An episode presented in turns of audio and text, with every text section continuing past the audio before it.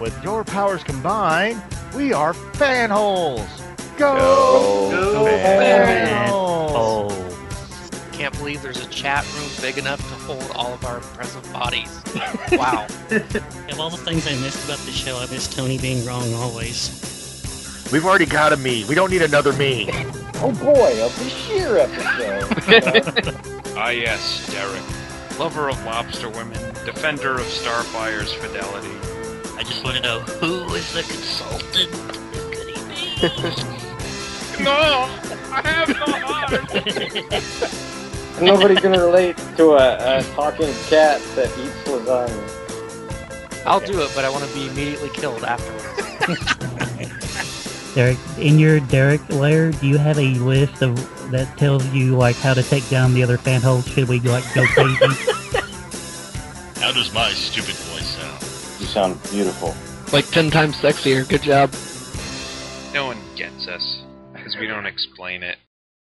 Hey guys, welcome back to another whale-orific, humpback-tastic episode of Fanholes Podcast. Hey, what's up, guys? This is Derek, Derek WC. I'm going to be one of your hosts tonight, and I am not alone. I am joined by two, count them, two of my fellow fanholes. Their names are not George and Gracie, though. Why don't you guys give a shout out and let everyone know who's here tonight? Hey, it's Mike. Hello, computer. and this is Justin. Yeah, so we're here. We're here to uh, Justin. You're gonna have to fill me in. What is this? The the let's see, what 80, 87, right? So it's the 30, 35th anniversary. Is that what it is? 86, but yeah. Okay, okay. 86, 35th, 35th anniversary. Okay. Wow, I was young when this came out. I mean, I remember seeing it in the theaters and I got all kinds of stories and stuff, but that that 86, so then I would have been like n- maybe 8 or 9 or something like that. Wow. Okay. Yeah. So so this is this has been a while, but yeah, so so uh we we've got uh, some talking to do about if you haven't figured it out, we're we're here to discuss Star Trek 4 The Voyage Home yeah, this is one of our our now patented anniversary shows. So yeah, I mean this was this was uh, the second feature film in the franchise to be helmed and directed by Leonard Nimoy. The majority of the cast returned, or at least you know if there are some cast members making you know goodbye cameos and things like that. But um, yeah, the majority of our cast comes back and I guess we don't need to go into a synopsis, but yes, this is the one where they go back in time to get humpback whales to save the universe. So I imagine, I, I think we've discussed this enough. I mean, I, I did see this in the theater, but I imagine you guys did not in first encounter this in a movie theater. Negative. And and and then and then I guess delving deeper than that, Mike. Like, was this because I know like normally like you you tend to say like you you got into watching the next gen with your dad and stuff like that. Like, is this something that you watched with your dad? Is it just something you ended up checking out on your own? Like, uh, you know that that kind of thing. Like, how'd you come to Star Trek Four? Well, more than any other Star Trek movie, I think this one like repeated on TV like more often than any other one. I feel like because, I mean, prior to this, I think I've just seen huge swaths of it like on when it was on TV. Like, but like if if, They if wanted- it happened they to be them- on, They they wanted them sweet sweet uh, royalty yeah, like? I, I I think this might have been the first time I like this week was the first time I watched it all the way from the beginning to the end in one, one sitting. Like, because okay. usually it w- I would just like change the channel and I'd be like, oh, Star Trek, and I was like, oh, it's the one with the whales. Like, yeah, I'll watch it for a little while, and then I think I pieced together the entire movie over a course of like a decade or so. There you go. There's a winning endorsement. So what what about you, Justin? Like how how how did you come to this this film? I watched it not long after it came out on VHS. Um, my uncle ran a video store in the 80s for several years, and sometimes we would go and we would get stuff either for free or maybe for discount. It just kind of depended on like what kind of mood my uncle was in. And I can remember coming home. I don't know where I had been, but I remember coming home and I remember just seeing like the cassette box laying there, and I was like, "Ooh, Star Trek," and just sitting down and watching it. So, I and I think I think the movie came out on VHS a year later because I, I looked it up just to make sure I wasn't like you know crazy or con- conflating things, and I think that would have been '87. Cool. So um, yeah, like I, I said, this was this this was something. I mean, I, I I felt like I had strong memories of this, but I I went and fact checked my memories in case I was you know spewing absolute bullshit or whatever. But my my recollection of this film was much like when we discussed First Contact. Like, not only was this movie a crowd pleaser, and but but similar to First Contact, I'd say this was a big big box office hit. Like, people went and saw this movie two and three and four times. You know, they saw it multiple times in the theaters. There were, you know, I, I think the combination of the, you know, lighter, humorous aspect after the last two films and the kind of, you know, like we're saying, the the the message about, you know, save the humpback whales, you know, save the clock tower Marty, you know, all that shit. Like the combination of those two things, like just it made it something that was really really popular not only with Star Trek fans, not only with science fiction fans, not only with moviegoers, but like I felt like, you know, again, this is going to be me telling stories about girls, Cruiser Dave, that I liked, that liked Star Trek, and I'm not a fucking stalker. You know, this, of course, I was nine, right? So, th- like, what my distinct memory about this, and I, I told Justin about this lady, so so he he knows a little bit about it already. But remember, remember the the girl I told you about, where they um got into the line to play the the hardball game, you know, the ball game that we bounced against the wall, and it was like sort of like an all guys game at first, but she was like the first girl to breach that Yeah. that that sort of social norm or whatever it was. And then before you knew it like all the other girls kind of you know ended up playing as well. And then it became like a, a co-ed type recess activity and whatever so so you know anyway this really smart girl was valedictorian of her class like super pretty super beautiful all that stuff way back when you know i'm what like eight years old or whatever and we all go on the bus to go to school but i i distinctly remember she saw this movie at least twice because I remember having that conversation. And and again, like like the other ladies in my life that showed even a remote interest in Star Trek, I was always kind of like that. That always kind of perked up my dog ears or my antenna or what have you. You know, where I was kind of like, hey, you know, you got the idea that this movie in particular had a much broader and wider appeal. And to to back myself up like not just reminiscing and and pulling this all out of my you know my muddled you know memories or whatever that that cannot always be relied on right for accuracy i went and looked at box office mojo. And aside from you know sorry haters but aside from the abrams films which are the highest grossing Star Trek films, probably due to inflation and all this other stuff, whatever the excuse is, right? Most of the Abrams films are in the top slots. But for the longest time, and this validates my memory of it, for the longest time, Star Trek 4 was the highest grossing Star Trek movie. And First Contact tried to take that crown, but did not succeed. So, of, of those two, do you know what I mean? Like, I, I guess what I'm getting at is Uh, of the two that were the most crowd pleasing for the next generation and the original series, it would, it, I mean, in terms of dollars, right? Like worldwide, you know, all time gross, like Star Trek 4 was up until the Abrams movies the highest grossing Star Trek film. And and I, I to me I'm like, okay, that well that all lines up in my head, right? Because I I remember you know, being eight years old, I remember being on the bus. I, I kind of remember thinking, oh, geez, I don't know that I'd watch this movie like two or three times in the theater. But here was this girl that I thought was really smart and really pretty and and watched it more than once. And, you know, that stuck in my head as like, oh, well, this this obviously had an impact on, you know, the greater mass populace or whatever in terms of popularity and and uh, uh, a love, you know, maybe for the the the themes and and and kind of the the tone of the film and everything. So, Derek, when we were discussing First Contact, you kind of uh, talked about how the humor didn't land for you anymore? Like, how do you feel about the humor in, in this movie? Like, do you still chuckle at Double Dumbass and I- Doctor I Gave Me a laugh- Pill?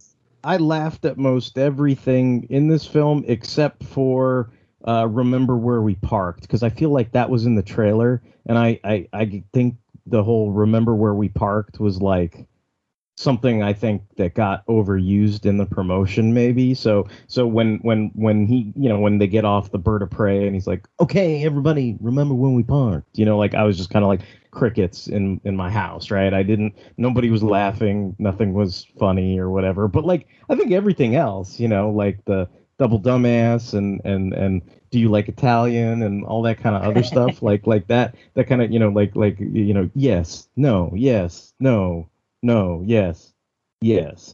You know like that because they, they they have some good some good timing you know the whole they they get on the bus they get off the bus what the hell's exact change you know like like and and and chekov you know like i mean that's that's kind of hilarious like before you even see it on screen right? Like on paper that's hilarious. It's like fucking the height of the fucking cold war and you've got this future russian asking people where you know where is the nuclear vessel? You know like that kind of shit. So it's like and even i mean the and and i think to to some degree like I think you have to view this movie in the context of the movies that came before it too, because you know there's no denying like you'll you'll you'll never get me to say like I like the Voyage Home better than I like you know Star Trek two or Star Trek three or something. Like I'm never gonna say that, but but the the the idea is I mean if you've had those two movies that are are very serious in tone and and very intense right this has you know a worldwide you know universal threat and everything but the the the tone of this film you know it's it's it's intended to be a, a, a comedy you know and and and it's by intent. And also i think the fact that like you're you're this is this is like you know how like sometimes in movies they're super intense and then people crack a joke to break the ice? It's like with the star trek films it's like two and three were both super intense and did maybe arguably didn't even have any of those moments to uh to to to have a break in the intensity with some humor and some laughs or whatever. So it was almost like you needed this entire movie to to have that moment within the context of the franchise. But they still have like really nice moments i think. I mean maybe i'm a maybe i'm a mark for this type of thing but like i'm always a mark for the the the son and and uh, mother moments you know for spock and his mom like in any movies. Like i even like you know i i understand and like the moments in like the abrams movie or whatever but even in this i mean the the woman who plays uh, amanda is not not like the best actress in the world but like they they have good moments together and i like i like how it comes full circle at the end you know where he's like tell tell my mother i feel fine. You know like, like so i mean you know there, there there's those things where you um in in addition to being funny it's not just kind of uh crude humor. It's like it's it's kind of like the the moments in this movie are not intense but they're heartfelt i guess if that makes sense. And i think people it, it, that that's more easily palpable to the masses right? You're you've you've got a movie with heart you've got a movie with humor and you've got uh you know this kind of you know action oriented thing. I mean there's there's moments where maybe y- y- i still laugh at them but i mean you know arguably it's funny because you, you listen to some of the the the behind the scenes stuff and and they you know it's like oh leonard was trying to keep us from going to you know keystone cops or whatever. And sometimes i'm kind of like well i don't know that he necessarily succeeded at least like in the hospital sequence right? Because i mean that's kind of that's kind of keystone capers and all that kind of stuff. But i mean dude you gotta laugh at the fucking old lady. The doctor gave me a pill and i got a new kidney you know? Like i mean that that shit's funny because like mccoy's sitting there going oh these people are fucking barbaric. Like what the fuck's the matter with these people? Like let me let me hook you up and and finish this. And you, you know what's funny about that is that you know people make all this like stinking shit about uh you know, oh, changing the timeline and all this stuff, and you know, shouldn't the guys from fucking Star Trek Voyager, the Time Police, show up and like conk them all in the heads and do all this other stuff. But you know, I I, started thinking of it like like, and maybe maybe I've been you know semi-infected by by sitting through uh, that that fucking Loki TV series. But I, I kind of thought about that moment today, and while while I was laughing about McCoy hooking up the old lady, you got to understand like that old lady's ripple in the pond, like it probably didn't make a difference, right?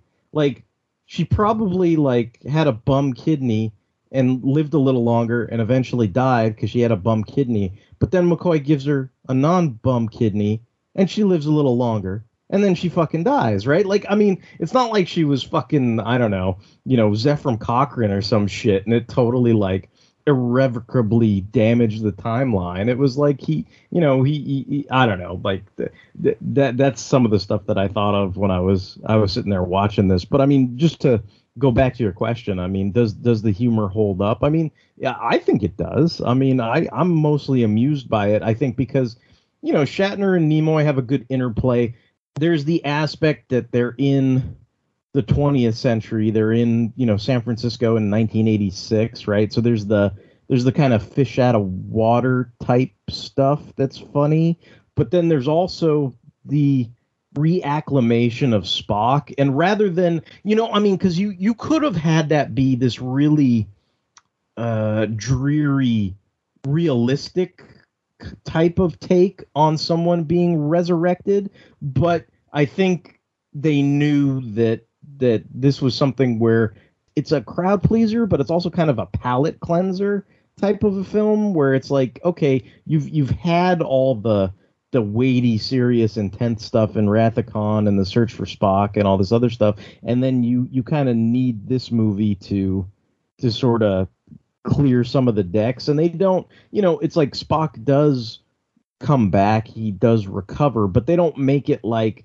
it, it's it's more you know, it's more amusing than anything else. It's not like this, you know, intense kind of I don't know, like somebody recovering from from you know, I don't know, breaking their back or losing their legs or you know, some something like that where it's this, you know, kind of very intense uh tearful kind of thing. It's more like that they they're, they're getting him back up to speed and and it's it's kind of like you know somebody learning to ride a bike again or something as opposed to this huge kind of intense ordeal or whatever. And there's there's some there you know there's definitely humor to be had in that you know make your best guess right? Like and and and the the thought that he says well what what he's saying is he trusts your best guess than most people's perfect math right? And it's like okay you know like there's there's there's good moments for the characters in in that uh that kind of exchange i think. One of the things i always liked is in the hospital chase like they're fleeing from the cops and they end up knocking over a guy with like a broken leg and crutches. And like M- mccoy takes the time to stop and kind of be like are you okay? Like you can see him kind of like try to get the guy back on his feet like i i don't know i always appreciated that because it seemed like I mean, it's kind of funny because they're like they're on the run from the cops. And McCoy, McCoy being the doctor, he has to be like, "Oh crap, we we we ran over this guy on crutches. Like, are are you okay, dude?" And then he has to like go back and run away from the cops. Yeah. So, Mike, would you be surprised if we told you that the role of Gillian was originally intended for Eddie Murphy? no, I didn't know that. Do you want to get into that, Derek? Yeah, yeah, let's get into that. Like that that's one of those things we have uh, Eddie Murphy in his purple space jumpsuit or whatever that was going to be training the whales. Yeah. So I guess I guess he was like a big fan of Star Trek and I I don't know exactly how it came about. Like I've only read bits and pieces of this over the years, but I guess there was one treatment where he he was going to be like a, a UFO nut, like some kind of professor. I okay, you know like how the Ghostbusters at the start of the movie, they're like they work at a college, but they're kind of seen as like quacks, and they end up getting kicked out. I think that's what they wanted for Eddie Murphy. Like he was going to be, he was going to be like a college professor, but kind of a quack. And then I I think the Bird of Prey was going to decloak at like a Super Bowl, and everyone was going to be like, oh wow, look at that, like that's amazing. But then it, you know, he was going to be like, "Well, this isn't a special effect for the Super Bowl. Like this is a, this is a real a real spaceship. But then I guess I don't know. What I read said that he eventually ended up taking the role of uh, um, for the Golden Child, and he Mm. he later was like, uh, maybe that wasn't the best deci- decision. You know, like I should have stuck with Star Trek. So I mean, I it's hard for me to to imagine like what this movie would have been like with you know like Kirk and Spock playing off of like you know Eddie Murphy. I just can't imagine that. Yeah, yeah, or or even even the idea that Gillian was kind of uh you know it, it, semi love interest for Kirk and all that kind of stuff like that that there was that notion where there's a, a much more maternal instinct in relation to the whales you know like all that kind of stuff you you feel like if if it, you know if it was a one for one swap that'd be kind of funny right? Like so so the yeah you are kind of hard pressed to see that. And then and then it's the same idea of like maybe Eddie Murphy thinks he should have made that decision, but you know, maybe we dodged a bullet because we could have gotten, you know, Richard Pryor and Superman 3, you know, like type Yeah, thing. that's Like, true. like where it's like it's like then is that always going to be and, and and that's not to be disparaging, right? It's not like Richard Pryor wasn't funny in that movie, right? Like but it's just like but does it does it belong, right? Like th- then it would it wouldn't have been the whale movie. It would have been the movie with er er er, you know, like like that's that it wouldn't have been remembered the same way. You know, I feel like you know, you know. Yeah. So that's that that's one of those things where I'm kind of like, I mean, it, that is one of those interesting little you know factoids the the kind of development of it i mean it's funny because you know you get the idea like shatner wasn't really into the idea of time travel to begin with you know and and it's like in some ways it makes you think like oh well maybe that's what they thought they were doing with first contact like it worked for the voyage home we're gonna we're gonna do the same thing and have a wacky fun time travel story where they go to renaissance fairs and say you know you know double dumbass on you and it's gonna be awesome you know but kind of like that Renaissance fair idea. I read another idea early in production where they were going to go back to like a rainforest. Like, i don't think it was in the ah, Oh, 1980s. I think it was like, you know, t- you know, several hundred years ago. You know, for us, Yeah. and like. Like there was some kind of plague or something in Kirk's time, and they needed to go back to like a rainforest because, you know, they were all devastated and stuff and they needed to get some kind of like plant and bring it back to cure it and they eventually decided not to go with that idea because it was too too much of a downer you know we talked about well you mentioned that two and three were pretty heavy i think making this one a comedy was like a conscious thing because oh yeah I mean, yeah. two ends on such a down note with Spock dying. Three, David gets murdered and the Enterprise is destroyed. I mean, that there there was some levity in three, like when they're stealing the Enterprise, but I mean, those are that's some heavy stuff, and you kind of you kind of see the remains of that, like when when Saavik says her goodbye. yeah She's like, Yeah. Admiral, I never got to tell you, like, you know, you know, David saved us. You know, I thought you should know. You can kind of see. I mean, people don't give Shatner enough credit sometimes. You can kind of see the pain on his face in that moment, and that's yeah that's. And then the rest of the movie Yeah, is I mean, kind of lighthearted they- from there. yeah they they don't they don't abandon that they don't Yeah. Like sweep it under the rug. Like it, it has its moment. But I, I think i think it's true though what you say is is um or what you're saying is true is is the the moment Saavik has that scene with with Kirk they've paid their due diligence to the intensity and the the tragedy of of those last two films. But after that point then it's like it's like once they once they go through the the time warp and and and have the the sleepy joes or whatever it is after they come out of it right? Like then then after that like then it's like I, I and this is not said disparagingly either but then after that it's kind of like full on keystone cops you know capers all that kind of shit right? Because then then it's like let's let's let's make funny talk and and kind of you know save the whales and all that shit right? Like and it's like okay you know i mean you know one thing we can get into this if you want. One thing i do blame this movie for and and uh it's going to be a forever headache in my mind is uh and and you can correct me if i'm wrong but it's this fucking movie's fault that we have no money in the 23rd century right? Because i mean in, i i know i know gene made the the edict right? Like especially for the next generation but like Beverly Crusher was buying rolls of fucking Yeah. shit like even in the early episodes so to me i'm like the t- you, you forget like the time frame of this stuff but like next gen was just coming out when this movie was premiering so like you're kind of right around that time frame but i mean if you look into the history of star trek you know there's plenty of references to money Mhm. Before this movie but then all of a sudden it's like you know and it, you know i mean let's be honest it was done as a gag right it's like let me guess no money in the future you know it's kind of like i don't have any money you know like that you know like that's like you know and it's like that that's kind of funny where it's like he sells his glasses and then they offer him like a hundred bucks for him he's like is that a lot? Like, is that a lot of money? And I'm sitting there going, well, I wonder how he divvied that between all of them. And you know what's funny is I went and looked at the DC Comics adaptation of this, and in the comics adaptation, he gets two hundred dollars. And I don't know why, but two hundred dollars seems more realistic. Yeah. Not not that he got two hundred dollars for the glasses, but divvying up two hundred dollars among the whole crew seems more realistic to me than than divvying up one hundred dollars between like what I mean what I mean what did they did they each get like ten bucks? I mean like what the fuck? What are they gonna do with ten bucks? I don't know. Anyway, I mean you might as well have adjusting fucking- adjusting for like inflation. I mean, I guess they could survive in New York City, like or, or San Francisco, like for a day on ten bucks or whatever, like in 1980 something. But I guess I guess that was something too.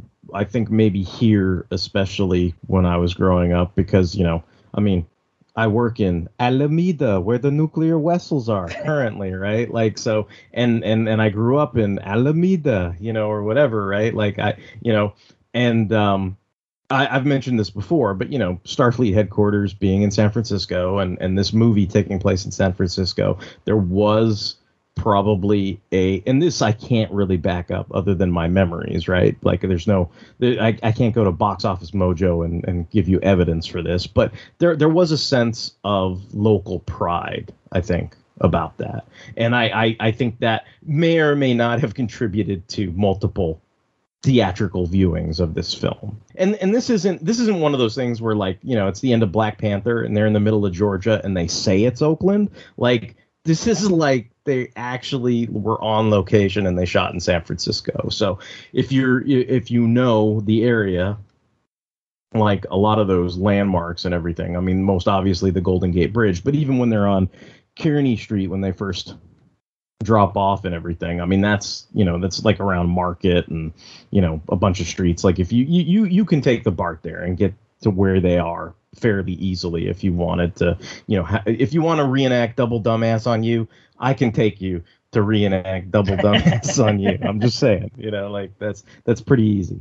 But yeah, that's that that's one of those things about this film that uh, that that I think is uh, you know it, it, it's a localized thing but i think i think it's kind of interesting at least from my perspective right Derek, do you have any thoughts on the score for this film? Because it's pretty different than the three previous films. It's more it, it is I don't. I don't i don't think it's a score i typically listen to yeah. uh, I I- don't think I compared to the other scores, it's a lot lighter.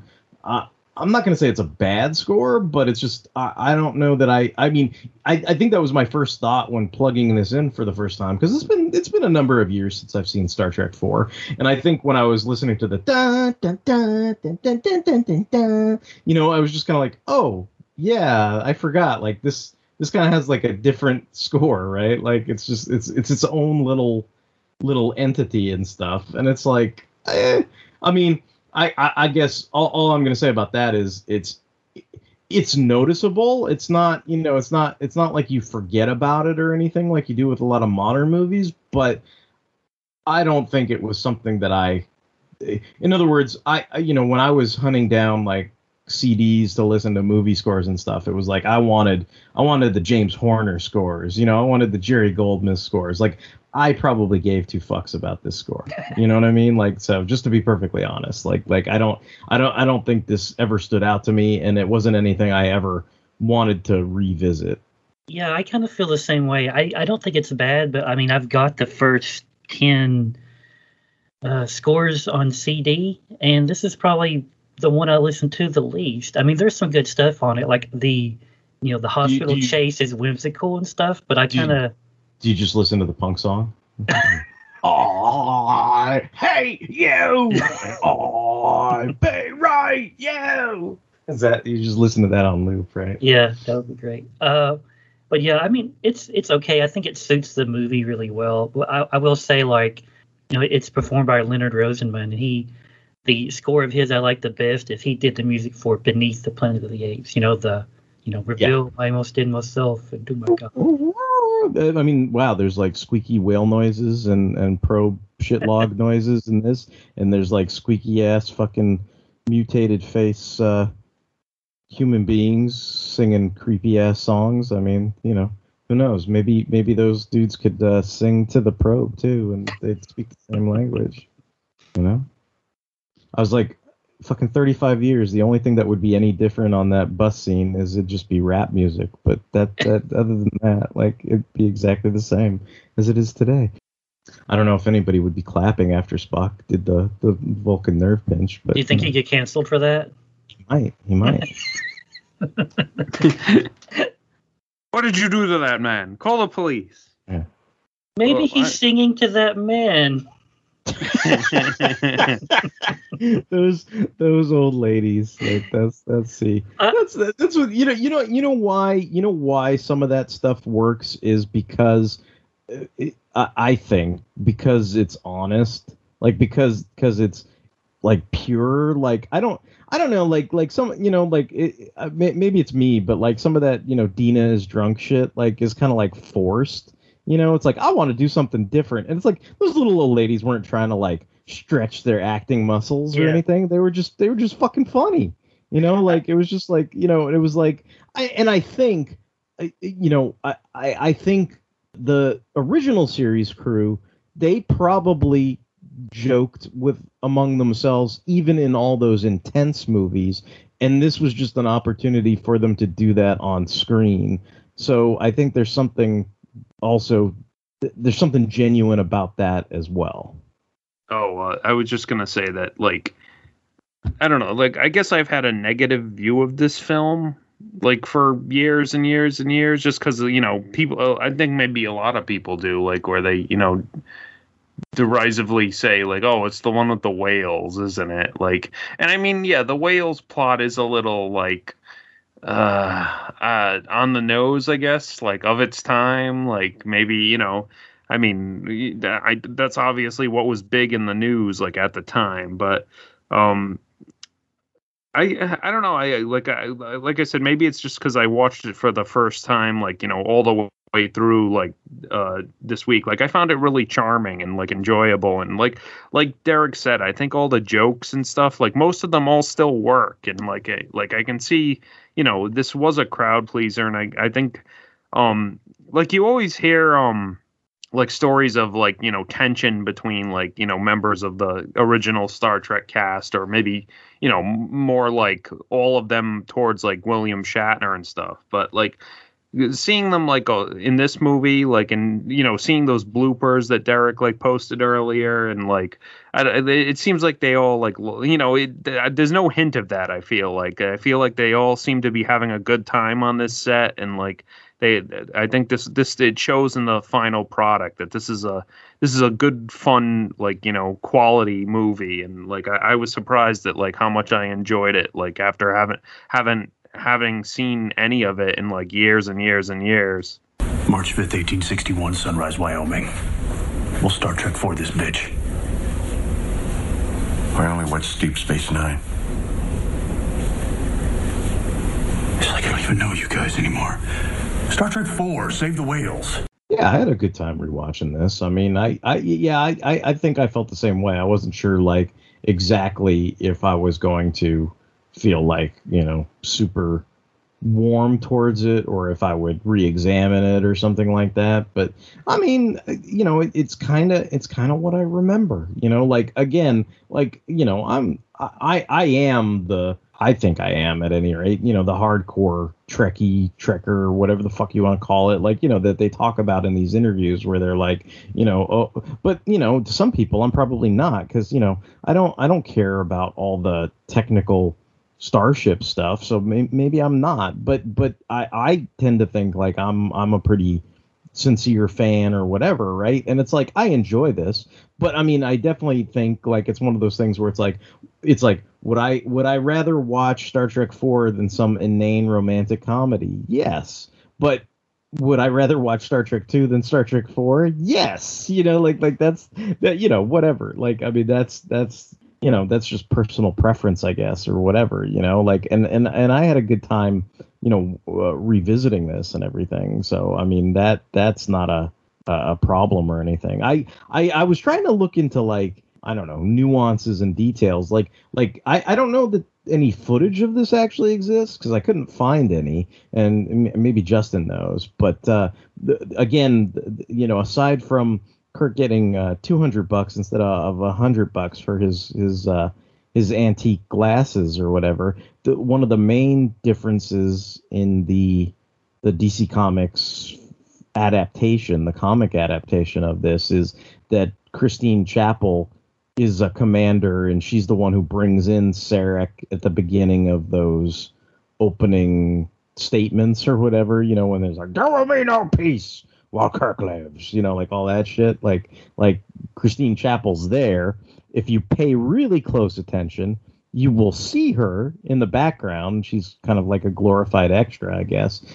Uh, as far as I know, you know, like there, I didn't see any, you know, actual you know deleted scenes or anything like that but supposedly she's supposed to be you know talking to Sarek before he he makes his appearance on the the, the council floor or whatever I don't think there's any footage of that, or, or at least I've not seen any. I don't think there's any footage either of like Sulu meeting his great great grandfather. I, I think they just jumped Ah, all of that okay. when that was okay deemed unusual to to do to the kid.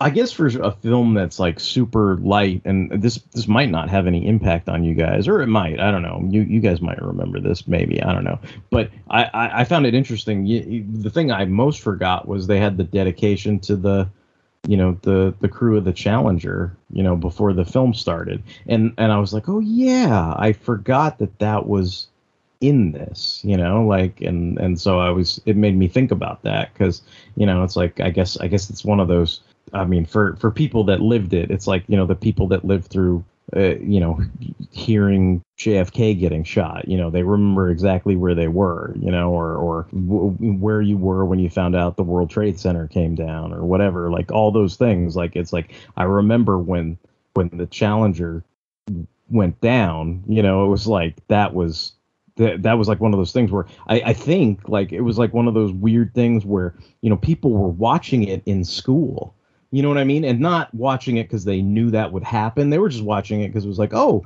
we're going to show the kids this you know this space launch and it's going to be like educational and and it's going to be fun for the kids and they'll be into it and all that other stuff. And then it turns out you know it goes horribly wrong right? So like you, you like anybody who was in school at the time probably saw it. You know what i mean? And and much less anybody that was around. So like that was one of those things where i i i guess kind of like what mike is saying with the humpback whales being a so, something that was in the popular consciousness at the time I, I think that was also the Challenger was also something that was very similar. I think so, and it was something I had sort of forgotten. I think almost. I'm gonna assume the answer is no, but Derek, did you ever read the novel Probe? Um, I don't think so. Okay. It, it kind of goes into the origin of the probe uh, a little Okay. bit.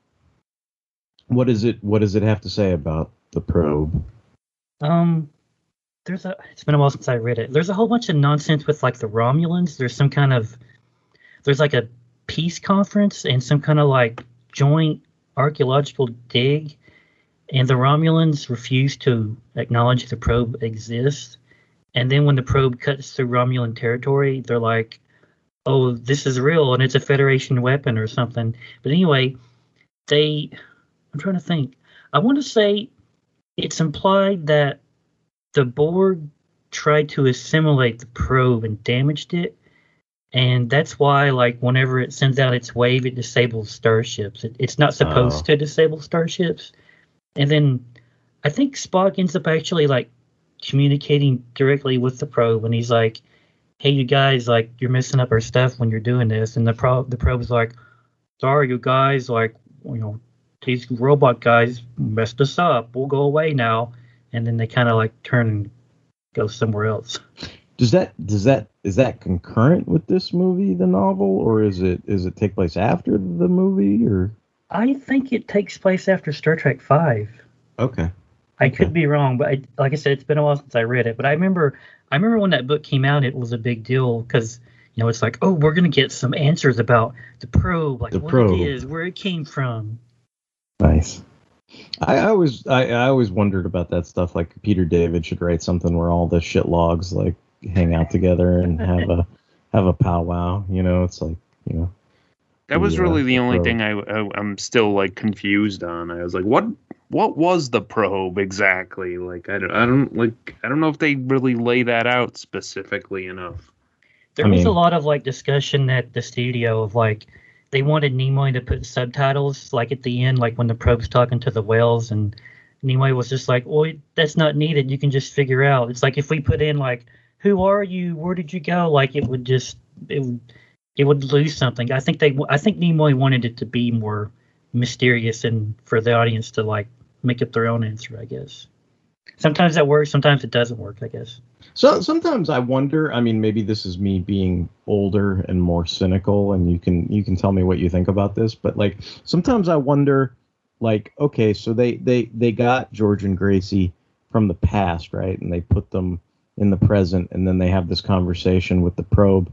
Like, what if George and Gracie were like, man, these people are fucks. They tried to hunt us and everything, and then they took us back in time, and then you know nobody else is here but us, and then we're gonna have to make. I'm pregnant, but who's my kid gonna fuck? Like we're screwed, you know. And then the probe's like, I hate the humanity and kills them all, you know. Like like I mean, I don't know. Like like there there was there was that aspect where I was like, I I know you're not supposed to think about it too much, right? But like there's there's that aspect where I'm kind of like, hmm, like would they have had like a warm and glowing conversation? And it's like well maybe you know i mean i know i know the whales liked Gillian. Do you know what i mean? Like i, I get that right? But then then there's some aspect to it where you're like oh i wonder if if you know they're, you know i guess you can't you can't know the minds of whales right? But but you know there there there could have been an aspect where the whales were resentful too right? And then if that gets communicated to something as powerful and and uh you know, uh, I don't know, uh, world destructive as the probe, you know, like like who knows, you know, you know, like uh, basically, I I could see somebody doing a a deconstruction of this plot and going all Alan Moore with it, where they go through all the trouble to get the whales back, and then the whales are like, these guys are fucks, you know, and then and then the, the probe like fucking blows up the planet anyway or whatever, you know. Well, when Spock does his mind meld, he's like, they'll help us, and they don't like what's happening to their species. So, like, there mm-hmm. was some communication there. Like, if George Yeah. had said, like, no way, like, we want you guys to die, like, I guess they would have went and got some other whale somewhere. I don't know. Right, right, right. Derek, they are not the hell your whales. They they are not the Helmet whales. I don't think you're getting it right. You know, like you don't quite have the knack of it. You know, it's like I, I only give you ten dollars, Spock. it's like what? Uh, what what do you think? I mean, like I guess in terms of uh, do, do you guys just accept the the time travel principle of this story? Like you just kind of accept that it's a way to get them, you know, to to have this kind of uh, amusing banter and and and obstacles and fun and not not dwell on it too much. Like like i guess what's your take on it? Like if shatner is is is not always a proponent of time travel stories but but nimoy immediately said well for this one i want to do a time travel story. Like on a, on a broader scale like are there is it just on a case by case basis? Are there time travel stories you like and time travel stories you hate? Is time travel usually a headache for you but it's not because this is a humorous and heart filled type of movie like like i guess it, it, just in a broader sense like what how, how do you feel about time travel as a story trope i guess and and maybe how it relates to star trek I kind of take it on a case by case basis. Like, like I I really enjoy this, but the Voyager side of the coin, like uh, what's it called, Futures End, where they go back to like 1996 or whatever, and they're hanging out with Sarah Silverman. Like, I, know Tony kind of likes that two-parter, but I've never really cared for it. So I guess there's that. And then, you know, when they were making this movie and Leonard Nimoy was like, "Yeah, we're doing time travel," Gene was all over it because Gene was still pushing that idea of like oh yeah, yeah. The Spock has to assassinate Kennedy and all that. So Yeah. I like I'm so glad they never made that. But fucking Gene. Uh, yeah, I don't, I don't know. I mean, I, I get what you're saying, right? Because there's, there, you know, the, the the Voyager thing comes dangerously close to like cost cutting time travel. Yeah. You know what I mean? Like where you're like, oh, well, it's like we're gonna go back to the past in L.A. in 1996, and it's just like how convenient. It's 1996, and you all shoot in L.A. You know, like like you know, it's like my that's mighty convenient, you know, or whatever. But like at least with this, I mean, you know, that that some of that is eliminated, right? Like they had a story before they they had the the, the you know I, I don't even think there was any aspect of cost cutting in this. You know what i mean? Like it was like it was like they had to sh- shoot on location. They they did shoot on location you know like they're you know you know what i found amusing though was like i was looking at all these old entertainment um tonight interviews and and and film reviews like talk about the popular uh, consensus or whatever. Like siskel and ebert both liked this film. They both gave it a thumbs up right? Um and and like on the entertainment tonight stuff it's like they had this whole segment about essentially the end of the movie. And and I, I i don't know what it is but it's like i i find that kind of amusing like because it's like i think back then it wasn't as big of a deal but like i feel like now it's like you know people are trying to keep that stuff secret even though they can't you know? Like so i i don't know it just it, it just amused me that that like there was a whole segment on entertainment tonight about the building of the klingon bird of prey head and the the the, the you know pool that they made to put it in. And you know they just they had a bunch of interviews with like the cast going oh those rain pellets were super cold you know and all this other stuff. And then of course they try to pump them for other information when they're like what's what's coming with star trek 5 you know? And Nichelle Nichols is laughing like let's get through this one first you know or whatever. It's like you know and I you know I don't know that they had uh, NDAs back then but I mean you know people are notoriously tight-lipped. I mean I think they knew when when when they were promoting this film, they knew there was going to be a Star Trek Five, and they knew Shatner was directing it, and that might have been all they were willing to say about it at the time. But I I just I I found that kind of stuff kind of fascinating. I think just just that that you know the the kind of you know promotional aspect of it and then you know I, I don't know it was funny i was listening to like interviews like the the the i i, I guess i was going to make the joke like you know the the Star Trek characters uh, don't die; they just go to seventh heaven or whatever, you know, like type thing or whatever. But like you know, Jill, Gillian goes on to be the mom in seventh heaven and stuff like that. And yeah, I mean, she was in a bunch of other things before this and after this. But you know, I guess I, to me, that's that's the the next biggest thing. You know, the the most uh, longest running series I can remember her being on, you know. So it's like that. I, I was watching an interview with her, and you know, she was talking about how she she liked the role, you know, and I I think they were trying to spin it as like I- I forget like that she was a strong woman or something, and and and she kind of went, well, I don't know that I'd say she was a strong woman, but she said I thought she was very intelligent and she was well written, and there aren't typically a lot of roles for for women that are written as intelligently and blah blah blah like that that kind of you know and that was her you know that that was her attraction to the role right? But then it's like there's no you know i mean outside of i'm, I'm sure you'll be able to tell me this and I'm I'm sure I have vague recollections of like she she she showed up in like some of the the DC comics and she showed up in some of the the um the the, the, the novels and things like that afterwards I think but there was never any revisitation of her character in in the films. Right. It was just the two that come to mind are Debt of Honor and she was in that probe novel a little bit. Hmm. Those are I I don't know if she was in any other novels. Maybe maybe there's like a short story anthology she might have been in or something. I can't remember. Okay. Okay. I have a question for you, Derek. Okay. How do you feel? I feel fine. uh, you know that, that that that- I mean, and and again, that I mean that that, that is a quick and easy way for them to deal with his recovery. I mean, if you want to get technical about it, you know, they have all those different quizzes and questionnaires and they're coming at him like lightning fast. Like the only thing about this that is kind of dated is like I, I feel like those Vulcan computer screens are like fucking war games where it's like, shall we play a game, Mr. Spock? You know, and you're just kind of like, oh, okay. If it was today, it'd be like all this fucking uh, holographic fucking horseshit and and you know Minority Report, you know Tony Stark hollow whatever but in this it's like this like shitty ass font that looks like it belongs on a fucking you know IBM or something where it's like shall we play a game? You know like but uh, I mean whatever. I mean Well, you know it's it, it is what it is. If you listen to some of the dialogue during the Starfleet command sequence, like they mention Leningrad, which once the Soviet Union fell, Leningrad was renamed, so it wouldn't be it wouldn't Yeah. be around in you know 23rd Yeah, yeah. century or whatever. yeah yeah But that's okay.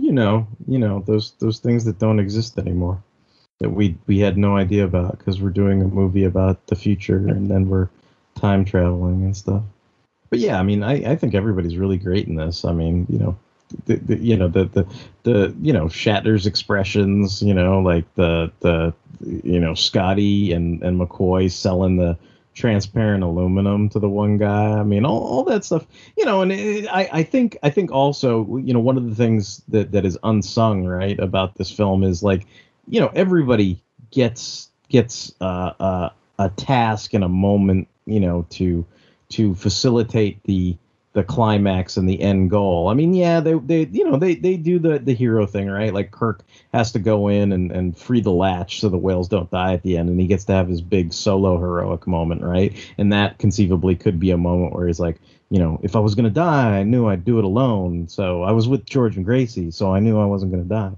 Um, but you know, like that that kind of thing, like where it's like, you know, they they they they give people their their moments to shine and everything. But like you know, Sulu gets to ride the Huey and and drop off the the aluminum and stuff like that, and then you know the you know McCoy gets to go in and save Chekov, and you know like so I I don't know like like that that kind of thing. It it does have that you know everybody's accounted for. It's not like they left somebody out or somebody was like forgotten about or some crap where you know they just sat there twiddling their thumbs and didn't do anything. Like all, all the members of the crew had a had a good opportunity to to shine and have moments whether it's you know whether they're humorous moments or or you know uh, contributory moments to facilitating their mission you know like stuff like that. So like that's that that's one of those things where i feel like you know like I, I feel like I've come to expect that. Like that should be the standard, but it isn't always the standard. Like that I think that's why I complain about shit and call like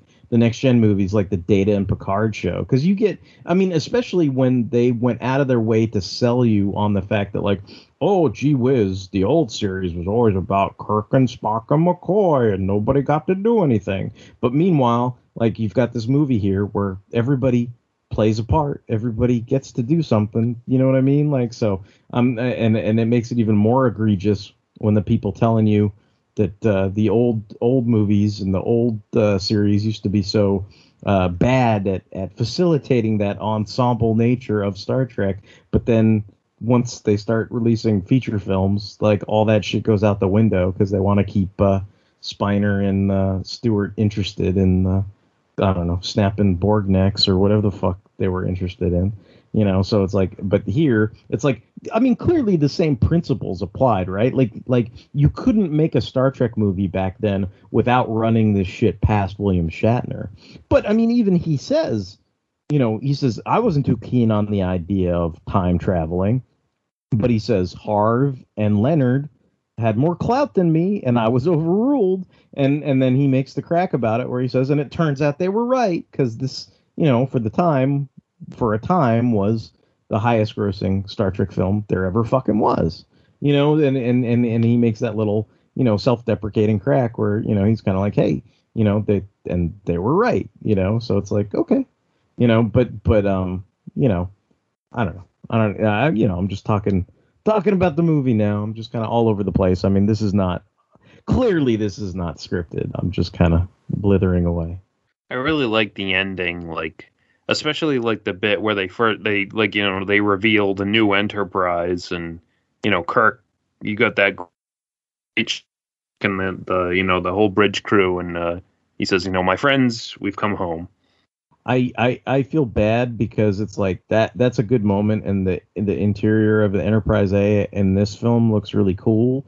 Um and then and then you you contrast it with like basically what they tell you happened like 2 minutes after that scene was like I said, let's see what she's got, and we saw, and it wasn't very much, you know, or whatever. and I'm just kind of like, oh man, because that's all I can think of now when I when I see that end scene, because it's like it looks super cool, but then you know, like it just fucking the ship just conked out like a fucking lemon or whatever, and then I was like, what?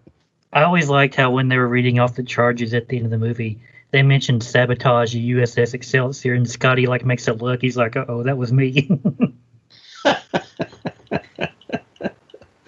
you, you- this is probably one of those things that's like too fucking nitpicky but I, I feel like like you know it's like one of those things where it's like if you were in a century where you talk to a computer to get things done and you i mean i assume they use keyboards because there's like data pads and and and you know the little you know data doing life forms and punching on the screen and all that other stuff. So i imagine like there's still a I don't know, uh, for lack of a better term, there's a command line class at Starfleet or whatever. So, like, I guess you could argue, like, Scotty's an engineer. He knows his shit backwards and forwards. Like, and he could even use antiquated command line. But, like, think of it this way like you've gone to school like you've learned all about math like presumably you know if you're not if you're not an engineer right you're not going to be doing like algebra or calculus or you know geometry or whatever all this other stuff right but like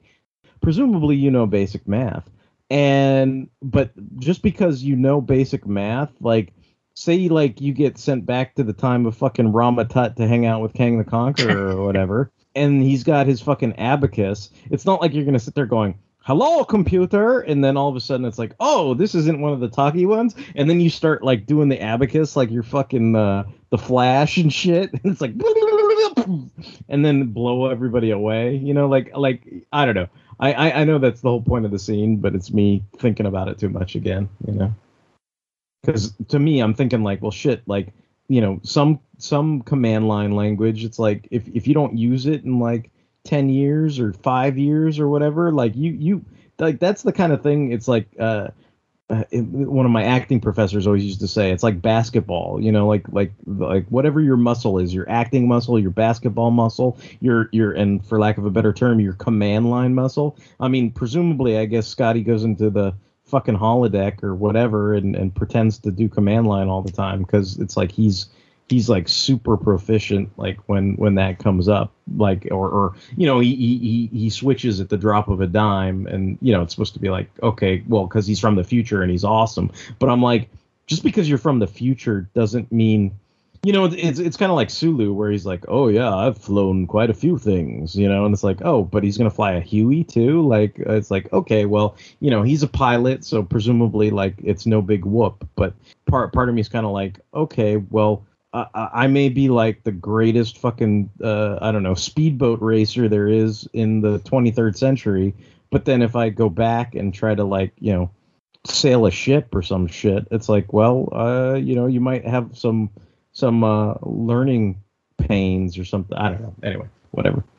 Do you ever think it's weird that um like like do you ever watch these films Justin in the context of like the the the DC comics and kind of think to yourself it's weird that like Spock like went and joined the fucking th- wasn't he like commander of the fucking um what was that ship The- Sarek? the Sarek and then and then and then did his whole routine and then and then and then when they realized like you know three and four were gonna be like right after one another they had to like get rid of like Kirk couldn't be in command of the Excelsior and and and and Spock had to like go back to being uh you know a Maxi Zoom dweeby or whatever you know what I mean like like they had to like reset everything in those comics and like you know put it put it all all the toys back into the chest the way they found them or something even though they were they were off having all these other crazy adventures supposedly in between uh uh you know two and three and three and four Spock, You're a neo maxi zoom dweeby. Yeah, I remember discovering those, and I was like, "Wait, what are they doing on the Excelsior? Like this, this never happened. Like this can't happen." you just keep, you're just gonna have to like go along with it. You're like, "Oh, okay," and then, "Oh," and here's the part where they had to like realign things to Right, right. go with the movie. But Is I that mean, is it- that s- that Sulu's like fanfic universe where they go on the Excelsior? uh, that would be funny. Why would you want that bucket of bolts? I mean, Sulu's fanfic is what Star Trek issue number twenty. Like that's his cool solo story where he he uh, pulls a nightcrawler and swords fight and saves the girl and all kinds of cool shit. Yeah, that that um that movie adaptation is technically I'll, I'll just say it because we're talking about it, but it's it's it, it's definitely one of my spinner rack comics. Like that was you know that's that's kind of you know talking about you know how early this film is in terms of my I guess newsstand comic type collecting. You know what I mean? Like this this is right in that that beginning of that kind of stuff, and it was something that obviously was you know I was super familiar with it, so it was like I I either picked up Star Trek comics uh, off the newsstands, or like I said, some of them I ended up getting in you know trades and things like that. But you know since I since I knew the property and the franchise, it was you know, it, it, just like you know, I recognize say Iceman or Spider Man because of Spider Man and his amazing friends. You know, I I recognized you know Star Trek comics because you know I had either seen it on TV or or watched these films and everything. Or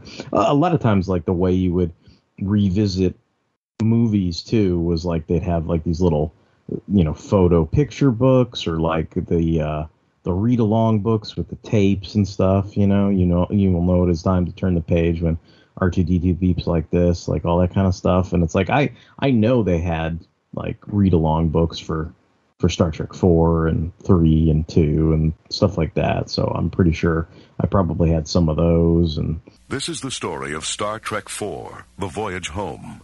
You can read along with me in your book. You will know it is time to turn the page when you hear the communicator beep like this. Let's begin now.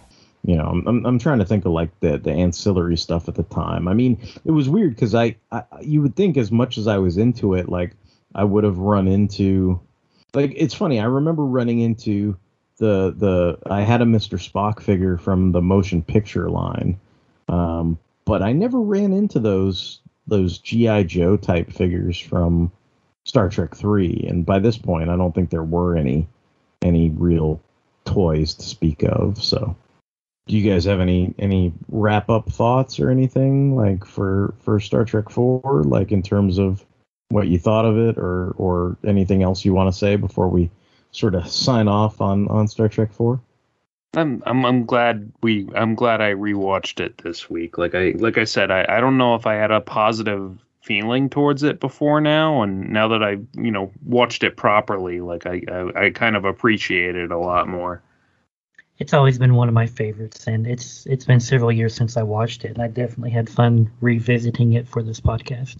Yeah, I agree with both of you guys. I mean, I I feel like I I uh, alleviated any reservations I had in terms of revisiting it, and I was I was pleasantly happy to to revisit it again. So, if you guys have any comments, questions, and or concerns, you can email us at fanholespodcast at gmail.com. If you want to check out the backlog of episodes, this is a proper Fanholes Podcast episode. The proper episodes can be found over on fanholespodcast.blogspot.com where you can direct download all the episodes there.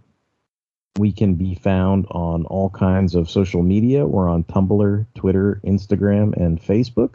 We appreciate all the hearts, likes, shares, and retweets that we receive. And we can be found on Apple Podcasts. We can be streamed on Stitcher Radio, Google Play, Spotify, and Amazon Music. So until the next time, this is Derek, Derek WC, signing off. Yeah, hey, it's it's Mike, and I'm tripping out on LDS. And this is Justin. Remember this well. There should be no peace as long as Crab lives.